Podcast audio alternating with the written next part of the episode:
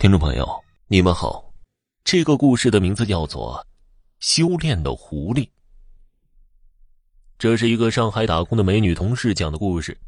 她老家有一位远房表哥，九十年代的时候，表哥不到二十，是个精力异常充沛的人。因为精力充沛，所以惹祸了。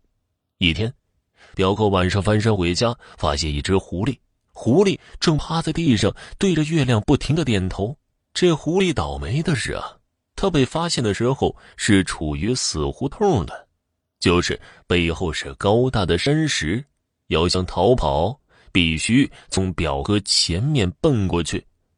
这时候，狐狸做出一个惊人的举动，他用两条后腿像人那样站立起来，拱起前腿搭在一起，如同作揖，对着表哥拜了几拜。可表哥很惊诧的望着他，狐狸好像放了心，慢慢的走过来。就在他已经走过表哥身前的时候，表哥出于恶作剧，抡起手中的棍子，狠狠的就是一下。狐狸嚎叫着用三条腿跑了。表哥回家的第二天，他就开始不安宁了。起先还是恶作剧性质的，后来就逐渐有伤人的情况发生。比如表哥的父亲上厕所，背后好像被人狠狠的推了一把，一下子摔倒，挫伤了胳膊。但是实际上啊，身后什么都没有。事情一发生，表哥就知道是因为狐狸。他的父母狠狠的教训了他一顿，但是没有用啊。四乡八镇的搞灵异的都被请来过，但是全部败兴而返。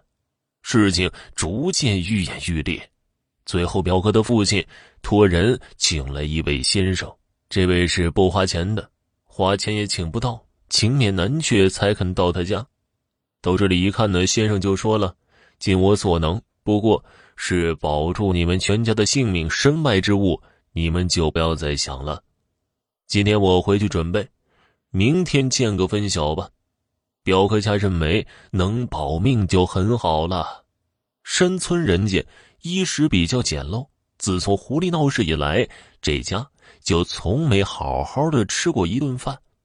听说事情可以解决了，朴实的表哥认为啊，不能怠慢先生。第二天忙了一天，采购制作，整治了好一桌子丰盛的菜饭，准备款待先生。先生来了一看，说哪还有心情吃饭？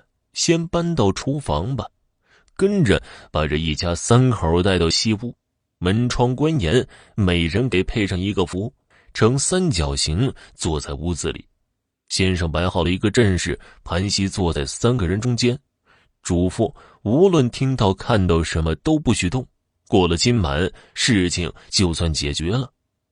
晚上啊，外面一片乱声，这一家子吓得瑟瑟发抖。邻居们提前接到通知，也在家里跟着害怕。天一亮，先生打头出来一看，先生说：“呀，事情解决了。原来表哥家别的东西都没有动，唯有那一桌酒席杯盘狼藉。从那以后啊，表哥家又恢复了平静。这十几年种果树，也算是小康家庭了。”好了，听众朋友，本集播讲完毕，感谢您的收听。